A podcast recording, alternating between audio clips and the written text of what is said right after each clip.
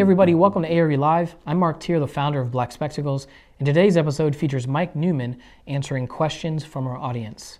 Some of the questions that Mike discusses include how the different exams bleed into each other, um, how to handle the architecture history questions that are scattered throughout the exams, and the differences between some of the key structural formulas.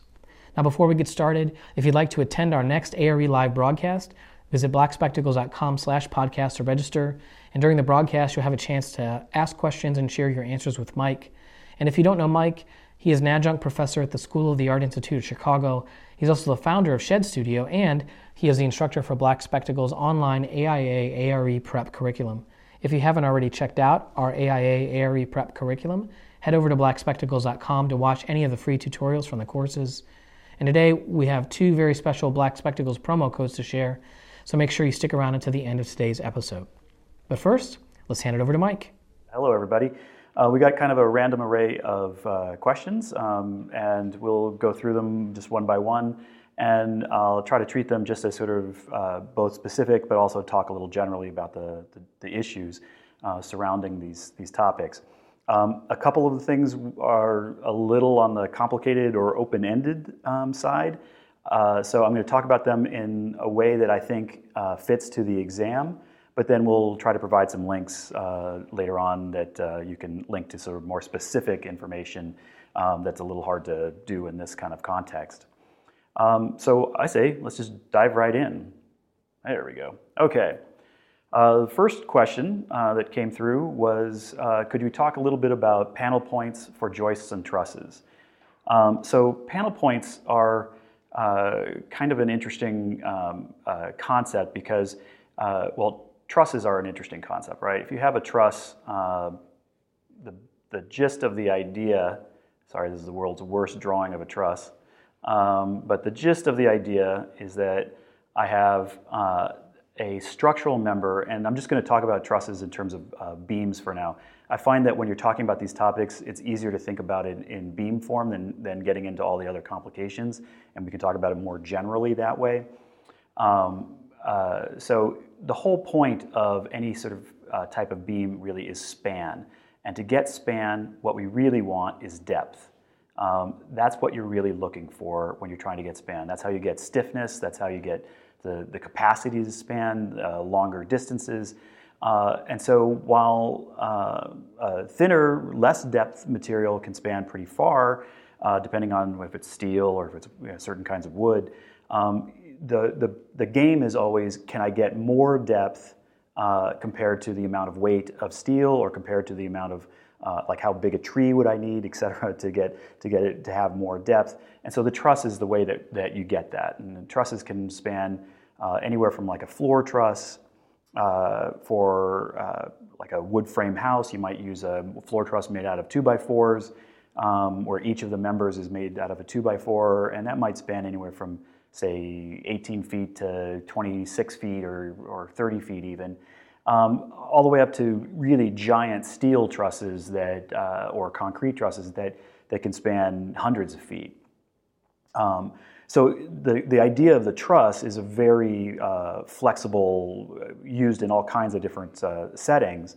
Um, but the gist of it is I'm looking for as much depth as I can get uh, for the amount of material that we're using. And it's broken up into these triangles uh, because the whole point of the truss is that the triangles are the most solid of the shapes. Um, and uh, this, um, the, the, triangle can't be broken down. Um, so as, the, uh, as each piece tries to be sort of pushed over, the triangular shape can't. It can't deform into anything else. The only way that the triangle triangle can deform uh, is by the members, the actual lines that make up the triangle. Those can break or deform, but the triangle shape itself can't. So the truss is always a series of triangles. Um, and with the truss, any one of these pieces, the whole point is that any one of these pieces is actually a relatively small member. And so I have small members uh, at the um, uh, on the inside and what's referred to as the web members, and small members at the top and the bottom, which are the chord members. Uh, and by putting these all together in these triangular shapes, which can't uh, deflect easily, can't deform easily, uh, allows us to span really pretty impressive distances uh, with very, very small individual members because they are now made uh, to become one very deep member. Uh, so when you start to think about that, it, you realize that any one of these moments, as I said, like let's say the top chord there, that top chord in a wood truss for a, for a house, like I said, could easily be a 2x4 on its side. Uh, well, if I started to put a giant load uh, directly onto that 2x4, that 2x4 is going to start having its own set of problems, right? It's not going to be that the overall truss is now loaded. It's, the question will be can that 2x4 hold that particular uh, load? Let's say it was a giant air conditioning unit or something like that. Uh, so, what I want to do, if I can, is instead of putting a load just kind of randomly located on the truss, I want to put a load right where uh, some of these uh, uh, pieces are. So I'm going to have that load. In this case, I'm hanging one. Maybe here I'm loading from the top and coming right down. And you'll see that I'm pointing directly at where these different members, the web members and the chord members, come together. Those are the panel points. The reason they're called panels is because each of the triangles is called a panel. Uh, and uh, so they're talking about the nodes where these things come together. They'll also be referred to as nodes. Um, but panel point is specific in referencing the place to load. So the point of that is that each of these uh, members, as they come together, the web uh, pieces and the chords, the top and the bottom chords, are connected in um, pin joints. So the forces will always be uh, sort of thrust straight through all of those uh, those lines of those webs and on the chords. There's no uh, there's no moments set up in the individual pieces. That's why they can all uh, function so lightly and so simply. Uh, and so the forces when you put when you load directly onto a panel point uh, will create a situation where the force is equally spread through the whole thing and is not then reliant on the strength of the individual member. So that individual top or bottom chord can be a much lighter member because you're, uh, you're not trying to load directly onto that. You're loading on the overall member, and you know that because you're loading the panel point. You're loading the spot that allows it to spread that, uh, that load through the top chord, through the web members that come to that node, uh, and then eventually to the bottom chord that, that is also connected to those web members. And so it spreads that load through the whole system in the way that it's meant to be spread. So that idea of the, of the panel point is really just uh, um, that the whole point of the truss is to use very, very light members as much as you can, but get a lot of depth out of the overall truss, uh, and therefore making sure that you don't accidentally load that truss in a way where the individual tiny member breaks, therefore making the whole big member not function. You don't want the whole truss to fail because you put the load for the air conditioner uh, uh, or not air, air, air, compressor or something uh, onto that wrong uh, part of that of that truss. So um, trusses are are incredibly simple idea, uh, but you have to use them uh, carefully because that if if you load them in incorrectly, they will fail dramatically. Um, now, obviously, there's a lot of different versions of trusses. There's sloping trusses. Uh, there's you know scissor trusses. There's a whole series of different uh, uh, types of trusses. There's a lot of uh, online material showing you different examples. Um, the concept holds true no matter what. You're always loading at the point where those loads can be spread to the other members and not where any one individual uh, portion is taking the whole load. Um, one little uh, caveat to all of this, uh, this is sort of what I always refer to as the uh, architect's truss, um, is the idea of the Vierendeel truss, which I'm going to draw another terrible truss here. Vierendeel truss looks like this. Um, I'm sure you've seen it, that those are supposed to be straight lines and perpendicular lines. Um, uh, the Vierendeel truss uh, is not a truss, but it's called a truss for some historical reason that I have no idea why. Um, in this case, each of these uh, nodes is actually a moment connection, uh, and the um, diagonal uh, pieces in the triangles are gone, which is why it's not actually a truss. Reason I mention it is that you still call these uh, panel points, um, and there's still a reason why you might want to load on those direct panel points, uh, having to do with spreading the, the overall load.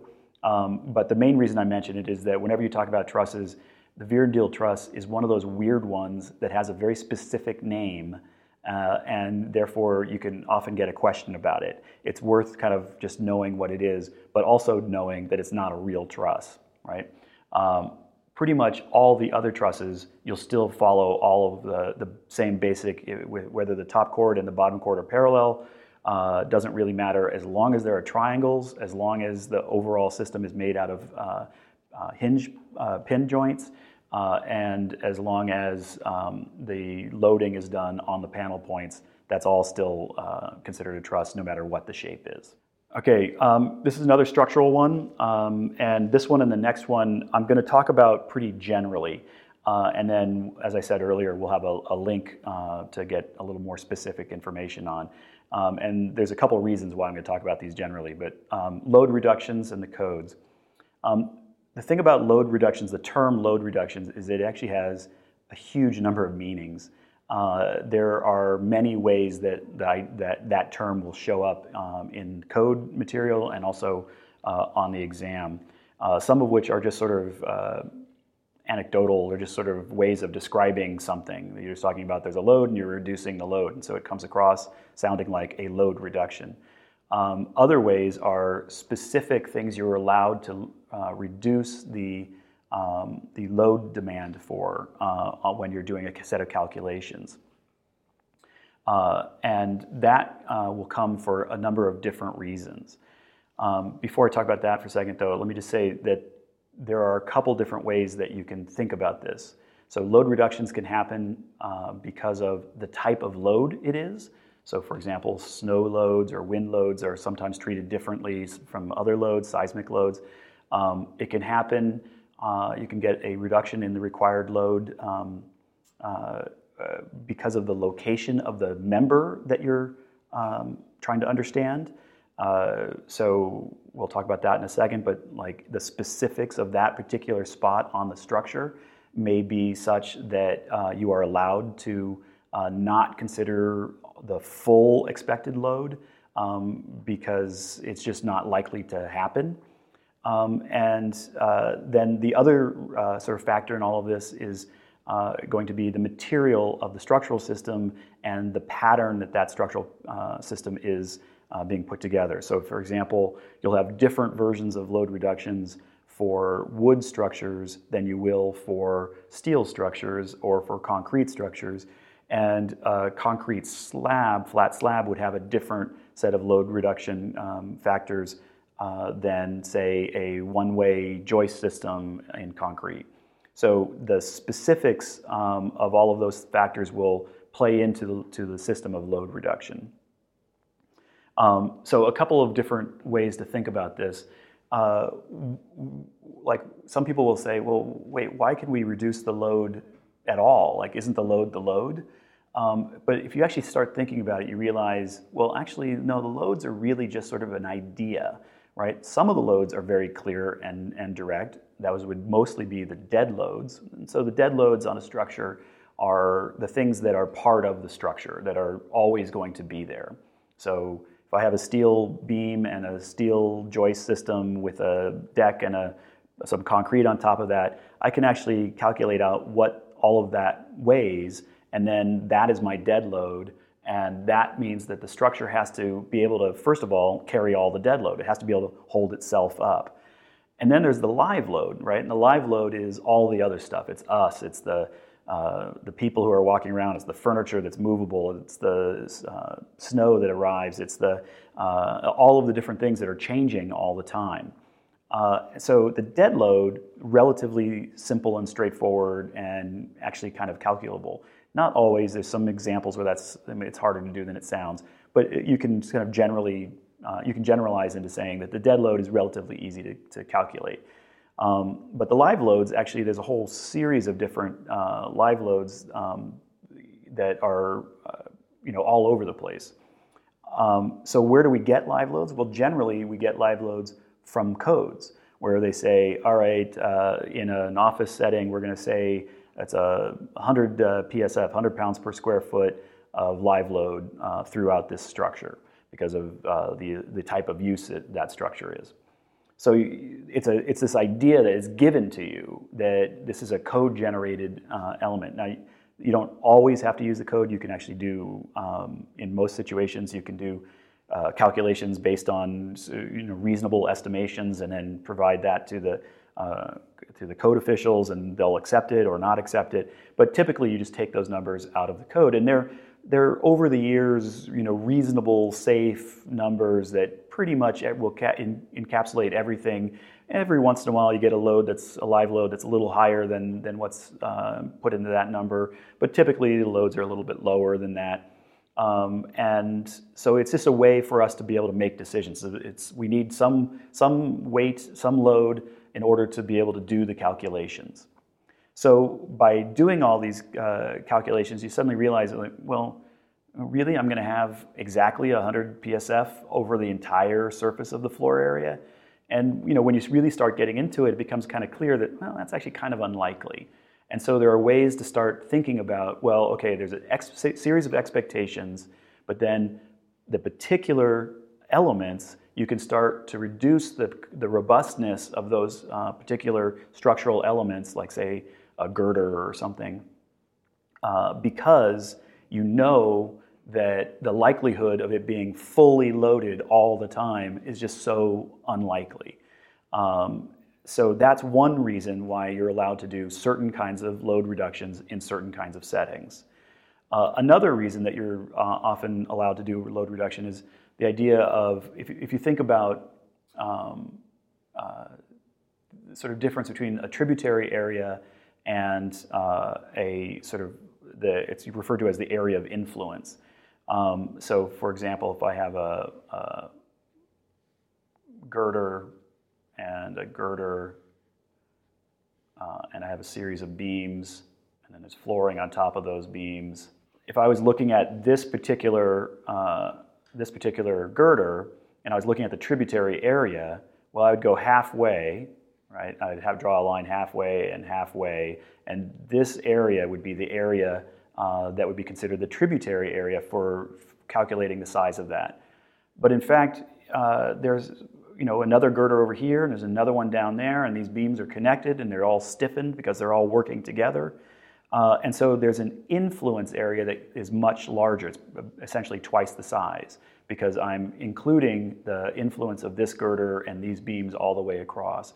And so that's another example of certain kinds of settings that you are sort of allowed that, yes, the loading is done in this very particular way, but we also know that there's a whole series of these things over and over again, and they influence each other in their strength capacity uh, and can spread loads in sort of uh, in, in, ways.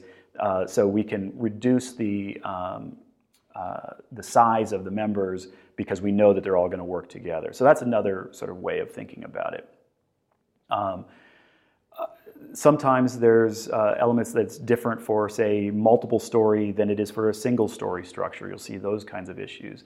Um, so there's a whole bunch of these different issues that have to do um, that the codes will actually write out and you can put into your calculations uh, that all right, given this position in this setting with this kind of load and uh, with this structural material, uh, we, we each one of those gets a factor uh, and we can reduce the the um, the size of the member by essentially increasing the allowable um, load that we can put uh, on, on that member.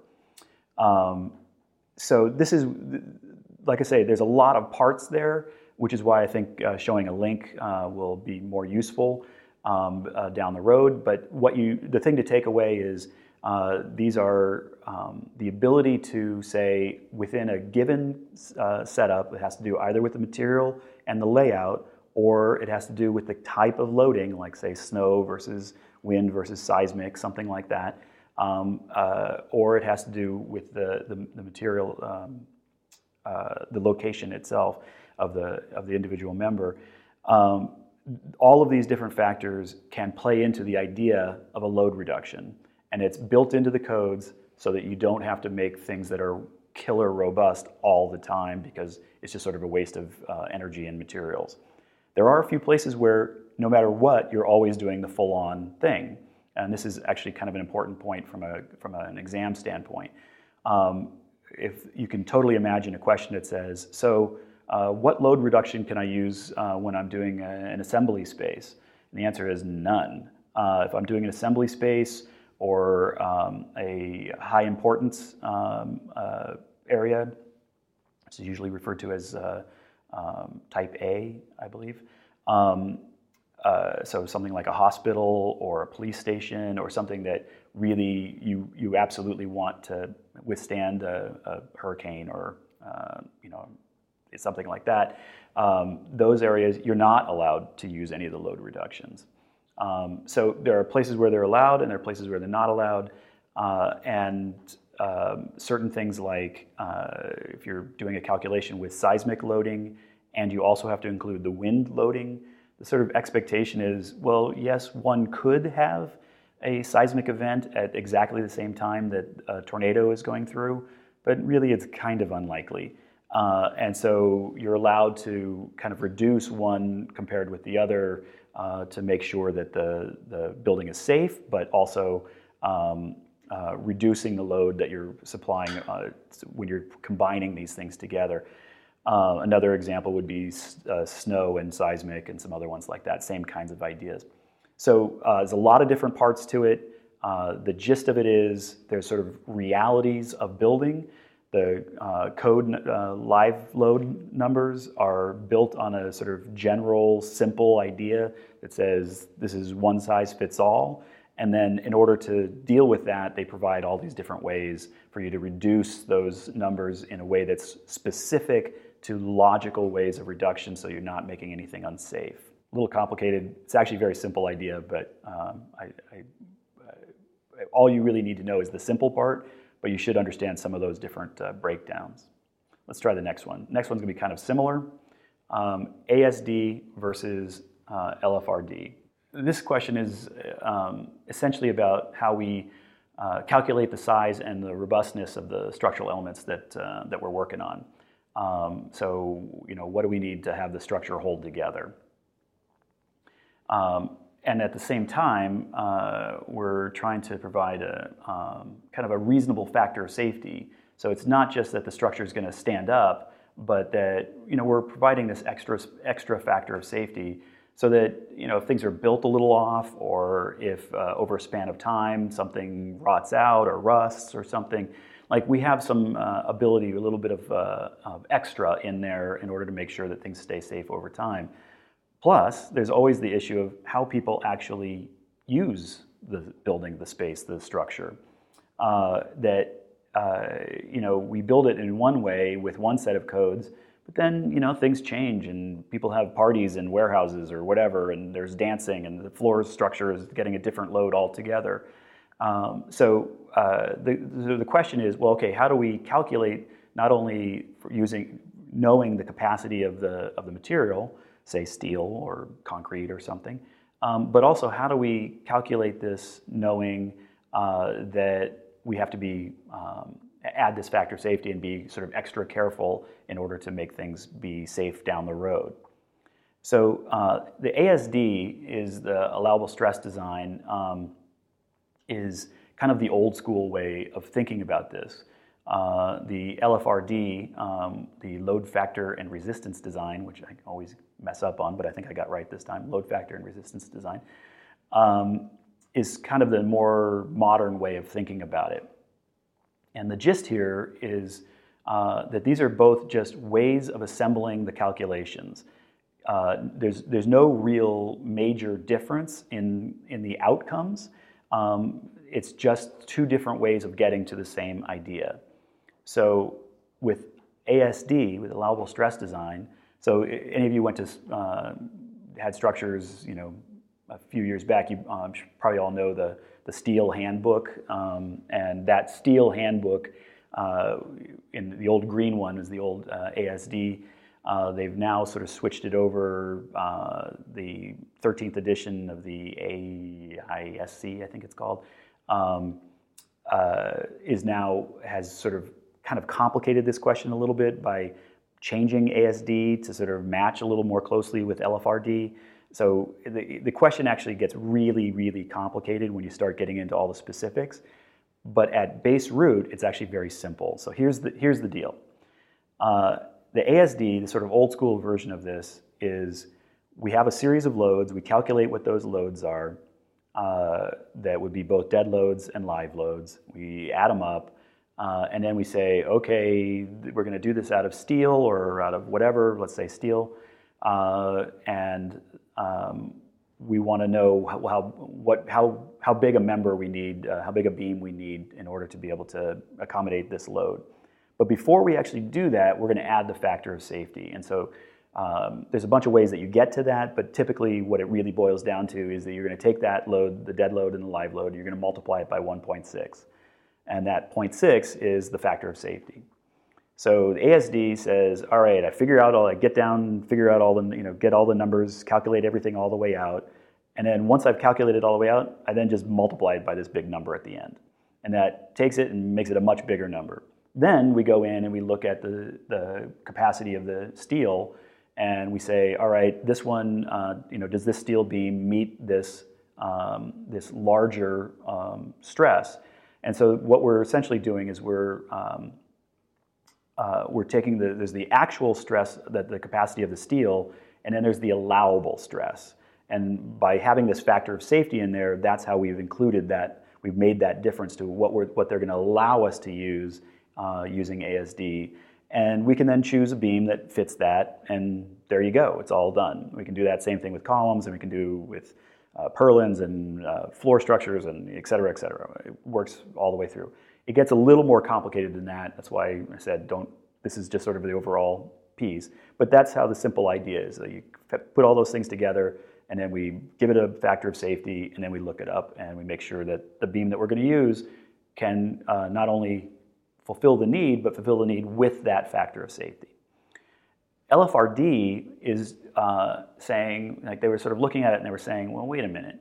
Um, uh, we're going to treat the dead load the same as the live load. You know, here's a situation where the dead load, we know really well what's going to happen with the dead load, right? I mean, it's there's a set, you know, the, steel isn't going to change weight. The concrete isn't going to be different, you know, 10 years from now as it is uh, right now. Like we know what the load is on that.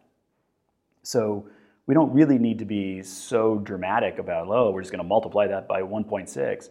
Um, but the live load, now the live load has some serious question mark to it. So that probably does make sense to have that big uh, factor of safety on it. So um, the, uh, if the dead load um, has a factor of safety of uh, 1.2, and then the live load has a factor of safety of the 1.6, uh, you can see that very quickly uh, that's going to be a different um, uh, allowable stress than the ASD was giving us, which was multiplying everything by that 1.6. So you might say, oh, okay, that means the ASD is always going to be more conservative than the LFRD. Well, no, because there's another couple of factors that go into the LFRD, which is they then start um, adding factors in uh, that have to do with the kinds of loads that you're uh, factoring in for. So, just as a, an example, uh, if I have a very abrupt load, I would have uh, have to add uh, more. Um, uh, I'd have to add to the the total load more um, because I'd be worried about it just collapsing under a very abrupt loading. Um, so, like uh, uh, a truck suddenly driving on something, or uh, a puncture load from a machine, or uh, you know any sort of abrupt loading. Whereas ductile loading, things that sort of happen over a span of time and have the ability to sort of uh, um, sag before they fail, and things like that. Um, I can be less concerned about adding uh, more factors of safety on there. So I'm going to have a series of factors of safety that I'm just going to keep adding up and adding up and adding up. Um, so it's going to start lower than the ASD, but it may actually become more conservative depending on the specific of the situation. Um, in a fairly simple, standard, straightforward setting, uh, when your factor of safeties are uh, roughly in the kind of one to three ratio, uh, um, it's the LFRD is going to give you slightly um, uh, smaller members. You're going to you're going to be able to use less material. Um, in uh, other scenarios, you can actually come up with if for some reason I had a very very heavy dead load for whatever reason, uh, you can actually get a situation um, where the ASD actually is easier to, to deal with um, and, and uh, less conservative. So there's not a right and a wrong ASD and LFRD. Um, if you actually go through on most settings, uh, you'll have essentially the same structural choices. It just might be slightly different, um, and I might be able to save a little bit of material, uh, especially for steel, um, uh, and be able to reduce the size a bit, uh, and therefore save money and save energy and save you know sustainability issues and all of that. Um, so if I don't need to, to do it the ASD way, the LFRD, the idea is that, well, we can find a, one that's more nuanced and more specific to that particular load by combining all of these different loading factors. Um, and that's the gist of the difference. Uh, they are just ways of calculating the allowable stress and therefore being able to choose uh, a specific uh, uh loaded member. So beams, say, for example, it's just a way to choose a beam. Uh, one is a little simpler, one is a little more complicated. Um, the little more complicated one has a little more nuance, is a little more specific. Um, as I said, the 13th edition of the uh, Steel Manual has actually kind of made this even more complicated because it's actually started to change the ASD so it's more like the LFRD. I don't really understand why why that's happening, but whatever. Um, so uh, the, the gist of it is that's all you really need to know. Um, the any of the questions now, I, I, would imagine they still have some leftover questions that use ASD uh, that are still sort of floating in the system. But in general, any of the new questions will be based on the LFRD. Uh, and so the, the, um, uh, the calculations are those calculations. So in other words, you'll see the ones that have all these different factors all tied into it. Um, and the tables are the tables specifically uh, for, the, for the LFRD. Um, but it's essentially the same thing, just these two different ways of approaching it.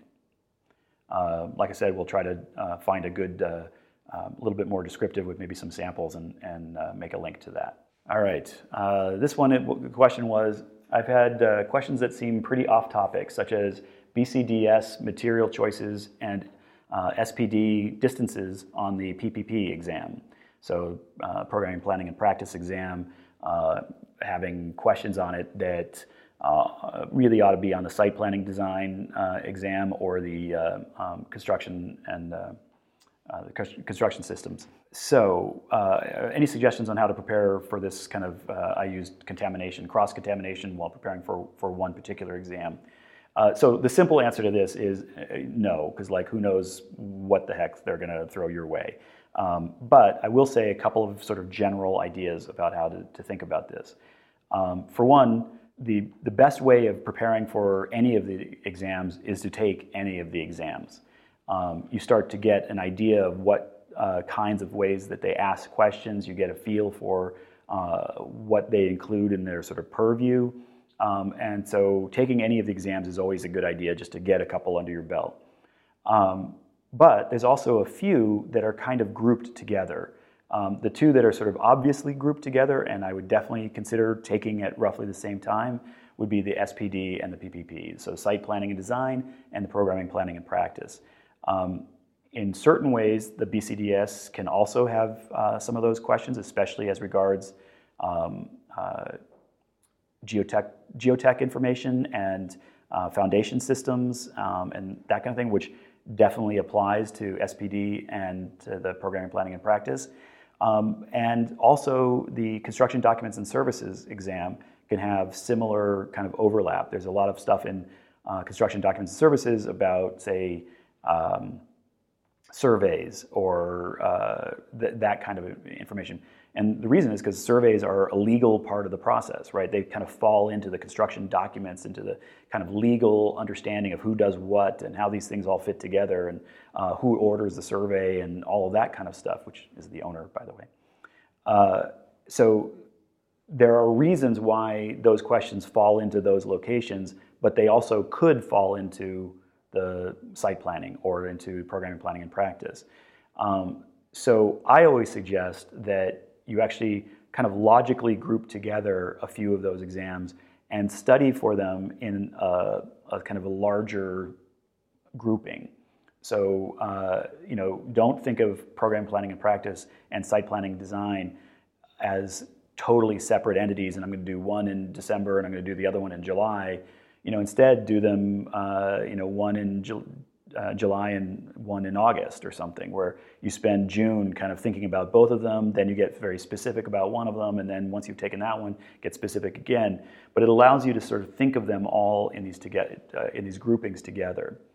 Um, the other one that's uh, kind of uh, along those lines, um, you can sometimes find that the, there are aspects of um, the building design um, and construction um, systems uh, has a lot of relationship to uh, the building systems um, because they both start putting in these very um, uh, kind of real world uh, sets of questions that are, are, talking about specific buildings and material choices and specific things. So you can easily have a conversation, say, just as an example, about R values under systems because they relate to heating systems and all of that, uh, air conditioning systems but they also relate to the materiality and the design, uh, the, the detailing, so that re- relates to the building design and construction. Um, so these things kind of logically fit together, uh, and so there's logic to why one one exam could have these slippage questions that come from these other topics. So uh, the gist of it is, um, a, don't worry about it too much because it's just going to happen, and there's no way you're going to be able to judge it, and you're not going to be able to guess what it's going to be. Um, but the other is just think about them logically together. Don't, don't just randomly jump from one to the next. Have a system for how you're going to do these things together, and then they'll start uh, reinforcing each other. Um, is there a particular one that is like absolutely like the best one to start with and the and the best one to end with or anything like that? Uh, I no, right now you just find your own path. Um, the one caveat to that is, and there's a bunch of other material. We have another um, uh, version of this, uh, one of these episodes uh, available to you that talks about the changeover from ARE 4.0 to ARE 5.0. And there are some reasons why you might want to choose certain uh, of the exam topics first, because they'll be easier if you get the, uh, a few of those done. They'll be easier to then trans- translate into 5.0 if for some reason it takes you uh, a while to get through all the exams. Um, you should be able to do, if you're listening to this, you should be able to do the exams under 4.0. You have plenty of time left. Um, but uh, when it comes to the changeover to 5.0, that might be an issue. So uh, there are two reasons why you might be grouping things together. One is for that transition, and the other is um, that, for example, site design and PPP kind of want to be grouped together. So think about how you make your schedule. Think about how you move through through the process, uh, and um, c- kind of think in that way. Uh, the other thing to say is um, just remember like what the point of each of these exams are.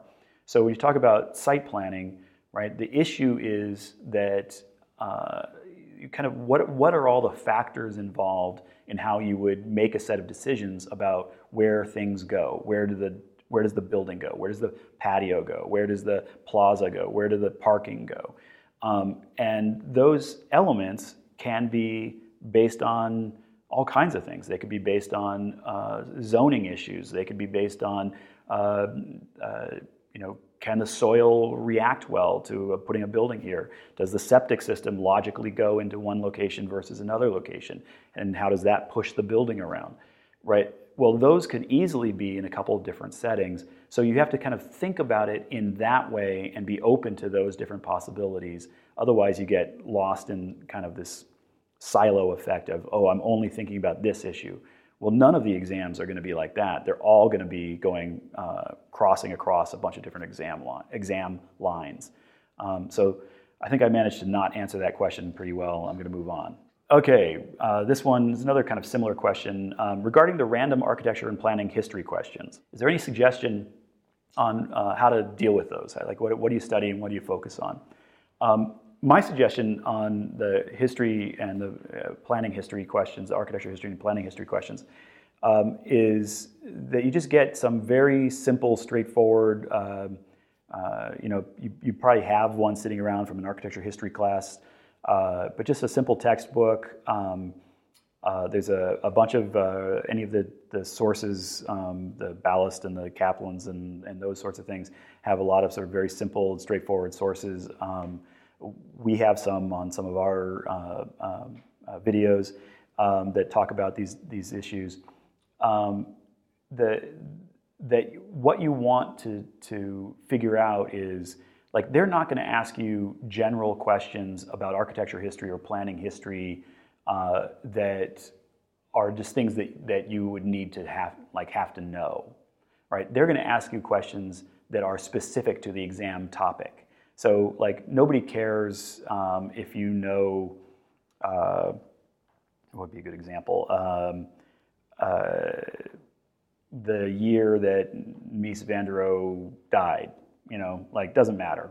But you should know that Mies van der Rohe focused on steel structures. Like you can very quickly and clearly identify him in a very particular way.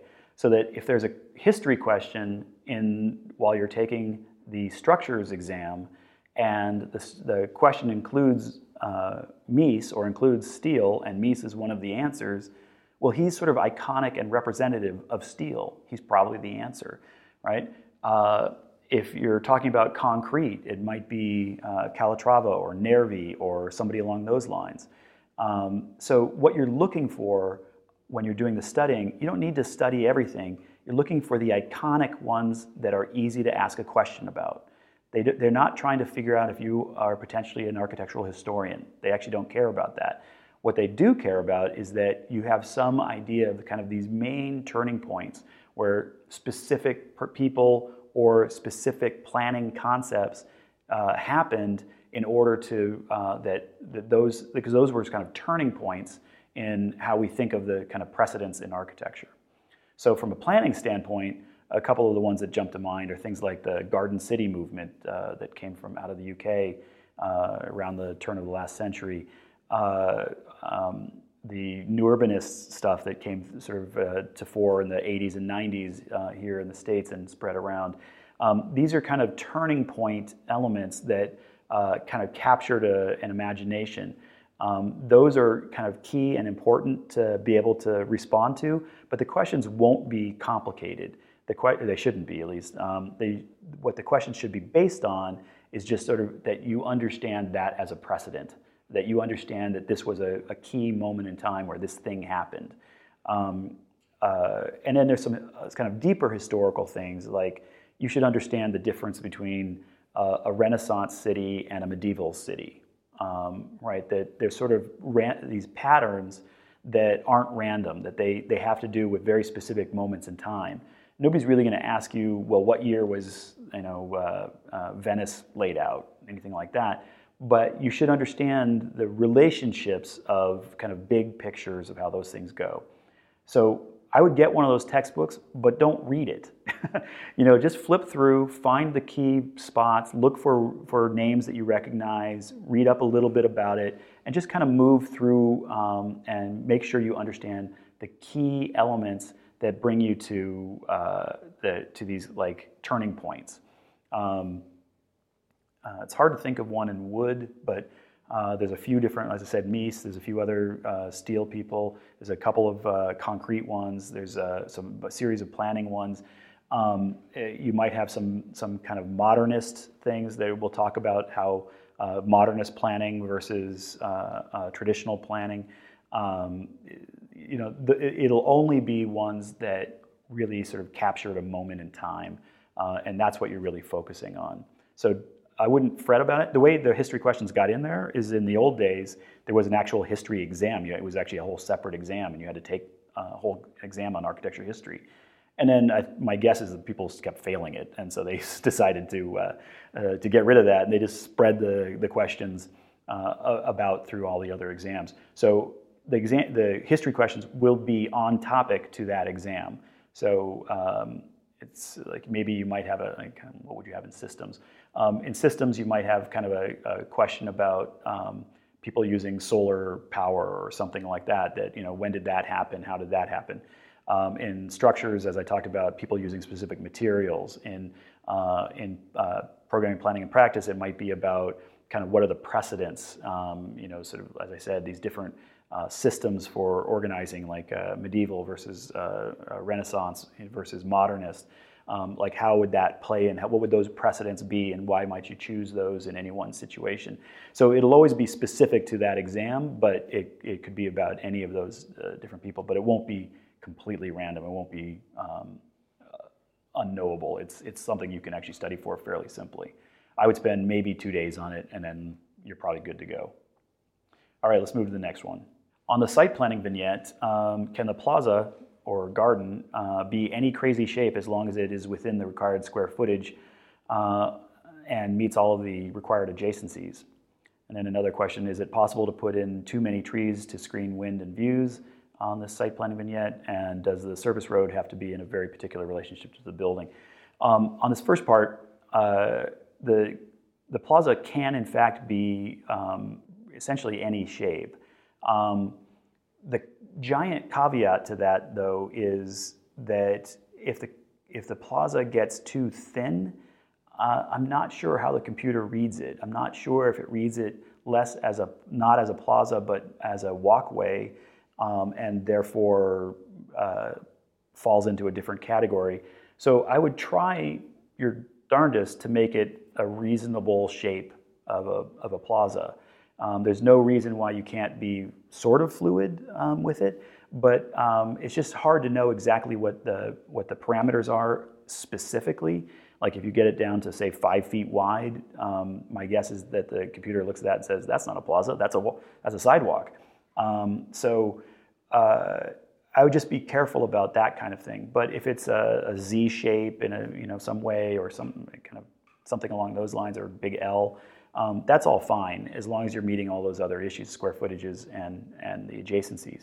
And even the square footages, you know, you have a 10% play, which is actually quite a lot. Uh, so, um, you know, I wouldn't be overly concerned about it. Um, but you do want to make sure that it, that it you know, is reasonably close to, to the required uh, amounts. Um, the other reason to try to keep it as straightforward as you can is just in general, uh, the simpler your plan is, the easier it's going to be on you while you're doing it. Um, if you can keep it fairly simple and straightforward, uh, you know, a simple rectangle, a simple maybe you know L with a small leg or something, um, it's just going to be more straightforward for you while you're doing it. It's easier for your brain to understand that it's there and the scale of it and what can go up next to it. Um, and also, if you have to change something down the road later, the more crazy that plaza is, uh, just it's just harder to make it uh, work. If you have to change one thing, now I have to like really think about all the different shapes possibilities. Whereas if I start with something that's nice and simple and straightforward, if I have to then push it around a little bit and make it a little crazy, that's okay. So that's what I would say about that: is try to keep it as straightforward as you can, but you actually do have quite a bit of uh, flexibility on it. Uh, the second part, is it possible to put in too many trees to screen wind and views? Um, the answer to that is yes and no. Uh, the reason no is no, you can put in as many trees as you want. Um, the reason to say yes is that the more trees you put in, first of all, you're, you're, you're sort of going beyond what you need to do. All you really need to do is just show that you understand the idea that uh, certain kinds of trees, which, think about it, which trees. If you're trying to uh, block uh, wind and, and uh, views, those can't be deciduous trees. Those have to be uh, um, coniferous trees, right? Because they have to be uh, down low where the where you want to block the view and the wind. Um, so you have to choose the right kind of tree. Um, and you know, if you're trying to block a, a wind pattern, if you put say three trees 15 feet apart from each other, and then two trees set back from those in the in the void spaces between them. That's, uh, those five trees are going to block any wind conceptually that we want to get into. Um, uh, so, uh, so what I was saying there is if I do three trees and then I do two more, right? Any wind, that if the wind is coming this way, uh, and I have my plaza or something here, that's fine. You don't need to do 100 trees. And if you do 100 trees, you're likely to put a tree someplace that causes a problem. You're likely to put a tree in a place you're not allowed to, to put it, or it's going to be in, you're going to have to move the road for some reason that you didn't expect, and now you're cutting out a tree. If I put a tree in and then I kill it, it's just like a, I'm killing a tree that was already there. Um, so don't overdo it, just put in what you need. Uh, something like I just sketched is more than enough. You could probably just do the three, um, uh, but you know that's plenty. Uh, and then does the service road have to be uh, 20 feet perpendicular to the building or can it run parallel? Um, you know, I'm not actually 100% sure about this one. I do know that the, uh, the um, best scenario is that it's perpendicular, um, but my guess is, is that it can also be um, parallel. Um, uh, but what I would look for is a specific wording in the code because it could actually be different on different exams um, and that it would have to tell you that it had to be perpendicular in this kind of setting. So uh, if the if the the road has to be coming perpendicular off of if this is now our building, um, it has to be coming perpendicular. It'll say something in the code uh, requirements. Um, but I do believe you can uh, have it come up uh, uh, parallel, but uh, the perpendicular is definitely the preferred preferred choice. All right, let's try the next one. Stair and ramp vignettes. Uh, the width of the stair as it relates to the area of, area of rescue and the width of the ramp at 180 degree turn versus a 90 degree turn. Um, so the width of the stair um, as it relates to the area of rescue is truly weird. Um, so you're going to have to read very closely on the uh, code for the uh, stair uh, vignette.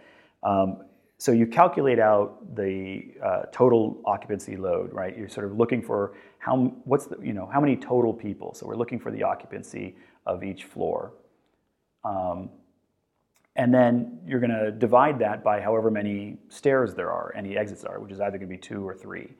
Um, so I'm going to take that occupancy and I'm going to cut it. Let's say it's I have an occupancy of 320. Well, I'm going to cut that in half, and because uh, I have two stairs, uh, and so now I have uh, 160. So I now have to make sure I go through the numbers and I say, all right, 160, you know, what kind of width do I have? I'm going to go through that whole set of calculations. Um, and often those calculations will end up being, the load will end up being smaller than the minimum width. And so the minimum width will be actually the width that you're using often. Sometimes um, that uh, uh, uh, minimum width typically is 44 inches. Um, uh, sometimes it'll be up to 48 inches, sometimes it'll go up to about 60 inches. It's pretty rare that you're going to get a situation on the exam where it would be bigger than 60 inches. That's a pretty particular situation. Um, you start getting into complications of having to add uh, center uh, railings. Uh, people have told me that they've seen that, but I, it just seems unlikely. I don't think it would happen very often. It seems very unlikely to me. So your range is really between 44 and like you know, 56, 60, somewhere in that range. Um, so imagine you have it as the, it's that you're only required, say, 36, but the minimum is 44. So you say, okay, we bump it up to the 44. And then on the second floor or on the mid floor, uh, I have an area of refuge. Um, there's a little caveat in the code. Um, I don't know if it's always there, but it is in all the examples that I've seen. Um, a little caveat in the code that says if there is an area of refuge, then the minimum from that point down the stair is 48 inches.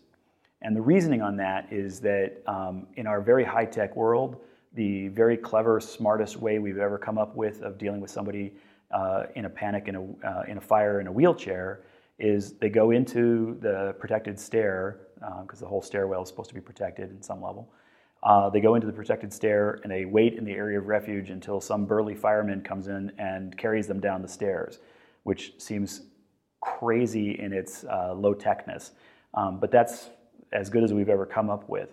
Uh, so the idea of having it that extra size, that extra width uh, from uh, uh, the area of refuge down, is just to give an opportunity for the firefighter to be able to physically carry somebody down while somebody else is going up and down. So it's a strange little caveat, and it has a couple of, of odd little bits to it.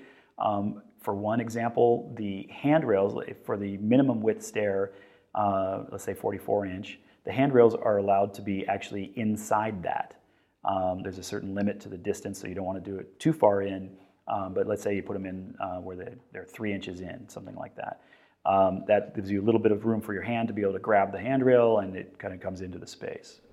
We do have two questions. Um, are the codes provided in the program tips for the stair ramp vignettes, or is that knowledge you need to know going into the exam? That's a same thing for stairs and handrails. That's a great question. Um, there are certain things you should just sort of know how to do. You should have had some practice. You should have done a stair or two in your lifetime uh, to sort of be able to, to do these uh, uh, vignettes. But um, it's actually the only things they can really test you on are the code that are given in the uh, vignette. Uh, they, the, all of that code will come in the vignette. And the reason for that is, you know, you can't, uh, you know, the Chicago code, for example, has, uh, even though it's now based on International Building Code, has a different uh, railing height in certain certain scenarios than uh, other codes do. You, you know, it can't be that, that they would be so specific that you would have to know that. Um, so they give you all the information that you have to deal with, but you have to read it very carefully to try to understand it because it's worded a little oddly. So let me just get back to the thing about the, the handrails being able to be within, within the width. So that means the handrails, the width of the stair is the 44 inches, but the handrails are within that. On the 48 inch one from the area of refuge down, that's actually not true. It's actually from handrail to handrail.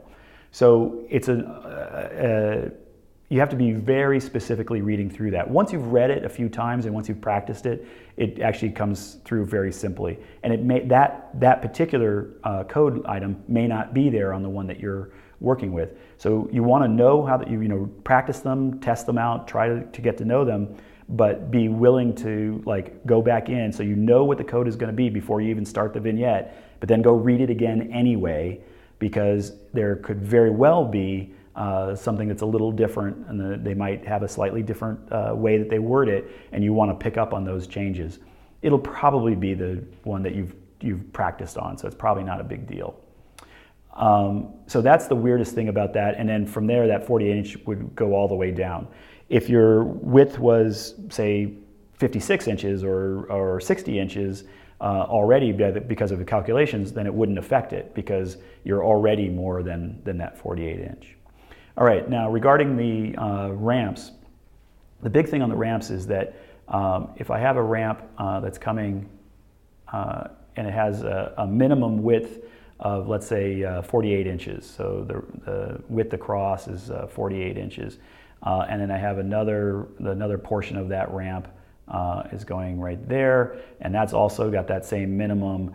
Um, I can't just have these meet in a straight corner because I actually need to have a five by five space for the turnaround. So I get this kind of funky little extra uh, corner built in there. Um, and what the exam um, allows, because part of the point of the exam is can you figure this stuff out in an economical way? What the exam allows you to do is to say, all right, well, that's a little crazy. Uh, why don't we just have it be five feet wide sorry about my not straight line. Um, I wonder if I can do, do that again here. Um, there we go. Um, so this is, uh, I'm, I'm wasting space on the extra width of the ramp, um, but I'm also making it much simpler to build elements. Just you know that that one corner instead of this first example, which had uh, three corners, and those corners are all very expensive for the railings and for all the little knee walls and curbs and everything. Um, so uh, you will often see that people will suggest um, that you do for a 90 degree turn that you do something like like that. Um, if I'm doing a switchback, uh, I lose the advantage. So on a switchback, uh, I'm going to have a situation where I'm coming, say, up that ramp and continuing up that way. Um, this dimension is going to still be that five feet, um, but the, the width of the ramp can be whatever the minimum is because I'm not getting that same clean line thing out of that I'm getting here. If I just do the five foot um, fully here, it, it doesn't get me anything. In fact, is a little wasteful. Um, so the idea that I'm coming around that ramp and it's I'm keeping with the minimums uh, on the, the width, but then I'm making sure that I have at least that five foot dimension there. So I still have that five foot circle capacity uh, uh, on that landing. That's, that's sort of the difference between doing a 180 versus a 90 degree turn. Now, the caveat to all of this is that um, I can't create a situation where, I shouldn't want to create a situation where I go from a five foot width to a, 48 inch width to a five foot width to a 48 inch width um, because it just gets goofy and um, you, are uh, when you're doing egress work, it should always be uh, that it is uh, continuous as much as possible. Um, so hopefully that was clear, uh, but the idea is that it's different on a 90 degree turn than it is on a 180 degree turn. I think we just ran through all of our questions. Thanks for, uh, for sending those questions in. Those are really some good ones. And like I said, we'll put a couple links in for some of that, uh, some of those structural ones specifically.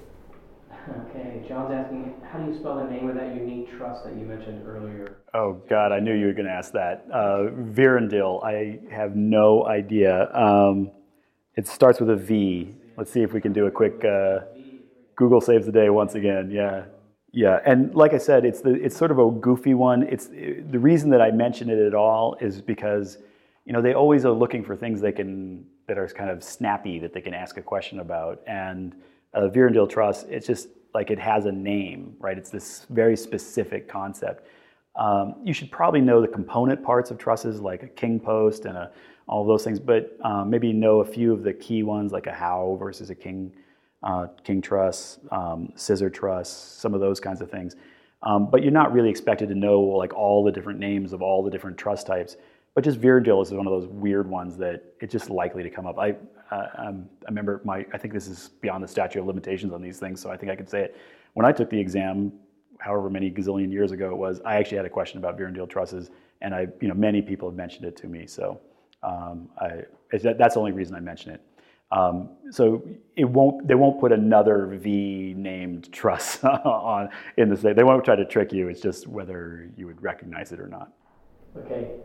Um, so, so with that, we'll, we'll go ahead and close up today's uh, today's session. Um, and um, actually, we did get one more question. So one slid in. Okay. Okay, last second here. Uh, structural systems is a discrete topic, straightforward to study for. I hear CDS is similar, not so broad. Others are very wide ranging. Maybe it's better to take these early on before others. Is um, is Ben's question? So that's a good question. Um, eh, there, there, really is no right answer um, to any of this. I, I, think it's important that you come up with a strategy. Uh, and I, have talked a little bit about a couple strategies, and I'll mention a couple more. Uh, what you, your suggestion is actually uh, makes sense to me. Um, but just come up with a strategy that so that you kind of know what's coming. You don't want to be sitting there going, oh, what am I going to take next? Um, you know, you just want to have an idea, and so then lay out your strategy and just just do it. Um, by far, the best way you can study for the exams is by taking the exams. Um, and yes, I know you can accidentally, you know, you can take an exam before you're really ready and not pass but you know you'll be ready to take it the next time and it'll be much better you'll be much better at it so i wouldn't get overly fretting about it um, previously what i would always say is that the best ones to do first um, that the absolute first one is you do the one that you are um, most worried about um, excuse me the absolute first one you do the one that you're most you most think you're going to be uh, uh, good at and that way you kind of go in, you start one off, you get, get one under your belt that you feel comfortable in. You learn like where you park and you learn where you put your coat and, and it's on one that you're not super worked up over. Um, so you start with that one, and then the second one you do is the one that you're most worried about, which most people is structures. Um, and then you get that one out of the way now that you've sort of gone through one, you have an idea of how it's going to work. Um, and the advantage of that is that uh, you have to wait a period of time before you can retake the exam. And that way, you, you know, that period of time can go by while you're taking other exams. Now, recently they've changed it. It used to be you had to wait at least six months. Um, it's now down to um, uh, I, I, I, think it's either two months or 60 days or something, something like that.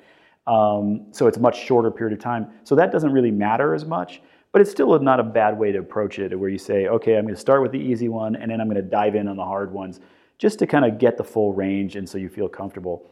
Having said that, one of the things I remember, uh, it's kind of funny to say now, I actually teach systems, um, but uh, when I was taking the exam, I didn't know anything about systems. Uh, and I went into that exam, I was totally unprepared, and I thought, oh my God, this is going to be a disaster. I hadn't had a chance really to study for it. It's like, oh, this is going to be terrible. And I passed it, you know, and then I later, you know, got kind of interested and started studying up on it and got pretty good at it. But like I passed it before I knew really anything about it. Like you'll be surprised, even ones you think are hard, you may do just fine on. Um, and occasionally, what will happen is you'll get a, uh, an exam of something that you are totally killer knowledgeable on, and you'll get a bunch of random questions that you just don't happen to know, and you, you won't pass it. Like so, you can don't overly fret about it. Come up with a strategy that works, and then kind of move with it. I do like the one that you suggested, though. That does actually make some sense. Those kind of more standalone ones, kind of get those out of the way, and then group the other ones that kind of uh, dovetails with what I was saying earlier. Um, so we have a couple other ones here. Michael and Ed are both asking about the construction documents uh, exam. Michael is asking, uh, or really sort of for confirmation that he should focus on studying the uh, A101, B101, and B201. And then Ed is wondering. A201, yeah. Uh, uh, Ed is wondering if um, if, it, if there's a specific exam that makes sense to combine with CDNS in your mind? Yeah, um, I mean, if I was going to do CDNS in, together with some other ones, I would do it with site planning and design and um, programming, planning, and practice. Um, and part of the reason for that is uh, due to the transition to 5.0. Um, uh, there's just a logic to it. Um, but it does, it is kind of standalone. There, there are parts of CDNS that can show up on any of the exams, and there are, you know, any of the exams can show up on CDNS because the um, construction documents and services talks about the, the legal structure around stuff. So that can be implicated in material questions. It can be implicated in design questions. It can be implicated in you know all kinds of different ways. It, there's the CDNS will also talk about um, like how you structure an office or how you structure a set of documents. Um, so if I'm talking about how I structure a set of documents, well, clearly that's going to be similar in conversation to building design and construction systems. Um, so there are similarities through a lot of these different ones. Um, but uh, to, just to kind of get back to the, the initial question that you asked, um, which ones, what, what would I focus on? I would absolutely focus on the um, A101 uh, owner contractor contract, the B101 owner architect contract, and then the A201 general conditions um, those are the three documents that are like by far the most meaningful, that most questions will come from. Um, and you should have an sort of a general gist of an idea about what the other contracts are. Um, you don't have to like memorize any of them or anything like that, but you should have a gist of how those things um, work. So uh, CMs are for construction managers, Cs are for consultants, uh, uh, Gs are like uh, payouts and things like that. You should sort of have an idea of where those other ones are. Um, but the, the ones that I would actually read through and really try to get to know are the A101, the B101, and the A201. Now, one of the things you will find, I'll just say very quickly, uh, is that if you start at the beginning and start reading, you will be asleep by page two, um, and you will have read through the whole thing and not taken anything in find a way to read it like ask yourself some questions and then find the answers in the in the contract. Or um, there's a there's a couple of great things on the AIA website. There's a commentary um, which takes it and breaks down some uh, only a few of them for some reason but it will break down the contract into individual lines and then there's a commentary with each line. So like this says this but what it means is this. Um, and like it, find those ways where you're not just like absorbing the words but not the understanding. You've got to find a way to actually read it for real. Uh, it's much harder to do than it sounds. Um, but once you do that, they actually make really they make interesting sense, and you will understand your role in all of this world much much better the better you understand those contracts. I can't tell you how great it is uh, to to understand what those contracts say because it affects like how long you spend on things, uh, you know, what you say to who, uh, you know, who who answers a question in the client meeting, you know, all of those things actually get answered in those contracts, and they're really useful. Uh, ben is asking if you agree that it's good to group the structural systems exam with the building design and construction. Uh, there is a lot of overlap. Um, I, I, think that's not a bad choice. Um, but like I say, whatever strategy you come up with, there's going to be pluses and minuses to any of them. Um, but I, but that is a that there's a logic to that. I would agree. All right. Well, thanks, Mike, uh, and thanks to all of you who've tuned in.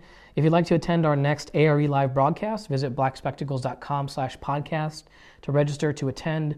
You'll have a chance to ask questions and share your answers with Mike for live feedback during that broadcast.